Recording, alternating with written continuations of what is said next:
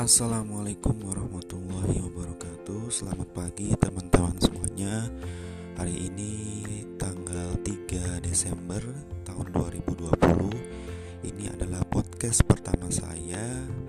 Nama saya adalah Heriyanto Saputra, biasa dipanggil dengan Yayan ya. Ini adalah podcast pertama saya, jadi saya mau bercerita dulu kenapa saya membuat podcast ini ya. Jadi kenapa saya membuat podcast ini? Jadi memang ada keinginan dari dalam diri saya ini untuk berbagi cerita, berbagi pengalaman, berbagi pelajaran kehidupan yang sudah saya jalani gitu ya. Dan saya berharap dari cerita-cerita, pelajaran-pelajaran yang sudah saya alami ini bisa juga bermanfaat, khususnya ya untuk saya sendiri juga dan juga teman-teman Y2N Channel yang sudah mau mendengarkan podcast saya. Kemudian kenapa namanya podcast saya ini Y2N Channel? Jadi sebenarnya saya juga ketika buat podcast ini namanya bukan Y2N Channel. Sebenarnya nama awal itu adalah mata air surga, tapi ternyata ketika sudah register kok sinkronisasi dengan akun YouTube saya yang bernama Y2N Channel akunnya, tapi nggak apa-apa, nggak masalah.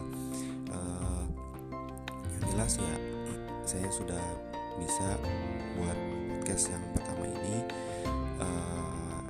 Semoga podcast ini bisa bermanfaat buat teman-teman semuanya. Di podcast pertama ini saya mau bercerita, ini cerita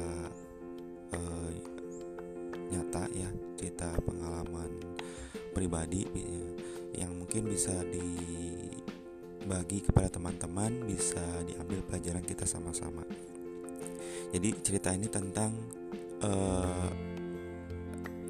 seseorang yang saya awalnya anggap remeh gitu ya. Seorang yang awalnya saya anggap remeh, tapi ternyata malah dialah yang menolong saya. Jadi suatu saat ketika istri saya melahirkan di tempat mertua saya, berarti tempat ibu istri saya, di salah satu rumah sakit di Jakarta. Kemudian ketika istri saya melahirkan di sana, saya belum tahu lokasi sama sekali. Artinya hanya dikasih tahu naik kendaraan ini dan nama rumah sakitnya ini. Akhirnya saya berangkat. Ketika berangkat ke rumah sakit itu, saya naik kendaraan umum. Nah, ketika saya naik di situ masih kosong ya, masih kosong. Kalau nggak salah mungkin ada satu penumpang, tapi satu penumpang itu tidak. Saya tidak berpikir macam-macam tentang penumpang tersebut karena ya normal-normal aja penumpangnya, tidak ada sesuatu yang membuat pemikiran saya berpikir macam-macam. Namun ketika suatu saat di dalam perjalanan itu, di tengah-tengah perjalanan naiklah seorang penumpang yang menurut saya tidak biasa. Maksudnya si penumpang ini umurnya bisa dikatakan sudah cukup tua ya, bisa dibilang nenek-nenek karena kulitnya sudah keriput, rambutnya juga sudah putih ya, sudah putih. Kalau kisaran umur mungkin ya di atas 50, 60 mungkin ke atas. Hanya saja yang membuat pikiran saya negatif adalah kenapa nenek-nenek yang sudah keriput rambutnya disemir warna kuning ketika itu. Disemir warna kuning, kemudian pakaiannya pun pakaian ABG gitu ya. Kok akhirnya saya berpikiranlah negatif, kok si nenek ini pakaiannya ABG, rambutnya disemir, apa enggak ingat sama umur gitu ya. Apa dia enggak melihat dirinya kalau dia udah tua itu, apa nggak sadar? Nah, itu pikiran-pikiran negatif menurut saya itu adalah hal yang negatif. Setelah saat ini saya ingat lagi ceritanya, itu adalah pikiran yang negatif yang seharusnya yang dipikirkan oleh saya itu bukan hal itu gitu ya. Mungkin si nenek itu harusnya pikiran saya itu Mungkin selain itu ingin terlihat ya lebih muda, tidak seperti nenek-nenek pada umumnya maksud saya.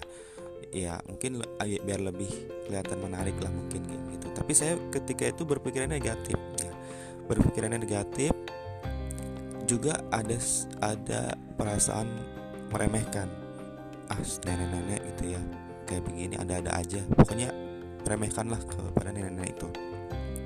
Nah dalam perjalanan itu sebenarnya saya sudah pesan kepada Pak Supir, saya mau turun di rumah sakit ini, nanti ya pokoknya berpesan gitu ya, saya mau turun di rumah sakit ini. Nah kemudian setelah itu saya ingatkan lagi Pak Supir, saya turun di sini ya, saya turun di rumah sakit ini. Nah ketika itu nenek itu mendengar gitu ya, nenek itu dengar karena nenek itu juga baru naik. Nah ketika baru naik itu saya ngomong lagi Pak Supir, dalam perjalanan kok lama sekali, saya pikir kok belum nyampe. Terus saya pikir apakah emang belum nyampe atau Pak Supir ini lupa gitu ya kalau saya turun di rumah sakit ini. Nah gak lama kemudian ketika saya pikir kok ini di mana ini gitu ya, udah sampai atau belum, kelihatannya nenek ini melihat juga gitu. Terus malah bilang bapak tadi turun di ini ya, mas turun di rumah sakit ini ya, itu rumah sakitnya udah kelewat katanya, baru kata nenek itu. Betul, udah kelewat loh, udah kelewat. Dalam hati saya, ini kok supir kok nggak nyetop gitu, nggak stop mobilnya, nggak stop angkutan umumnya. Oh ya udah, akhirnya saat itu saya berhenti, Pak berhenti.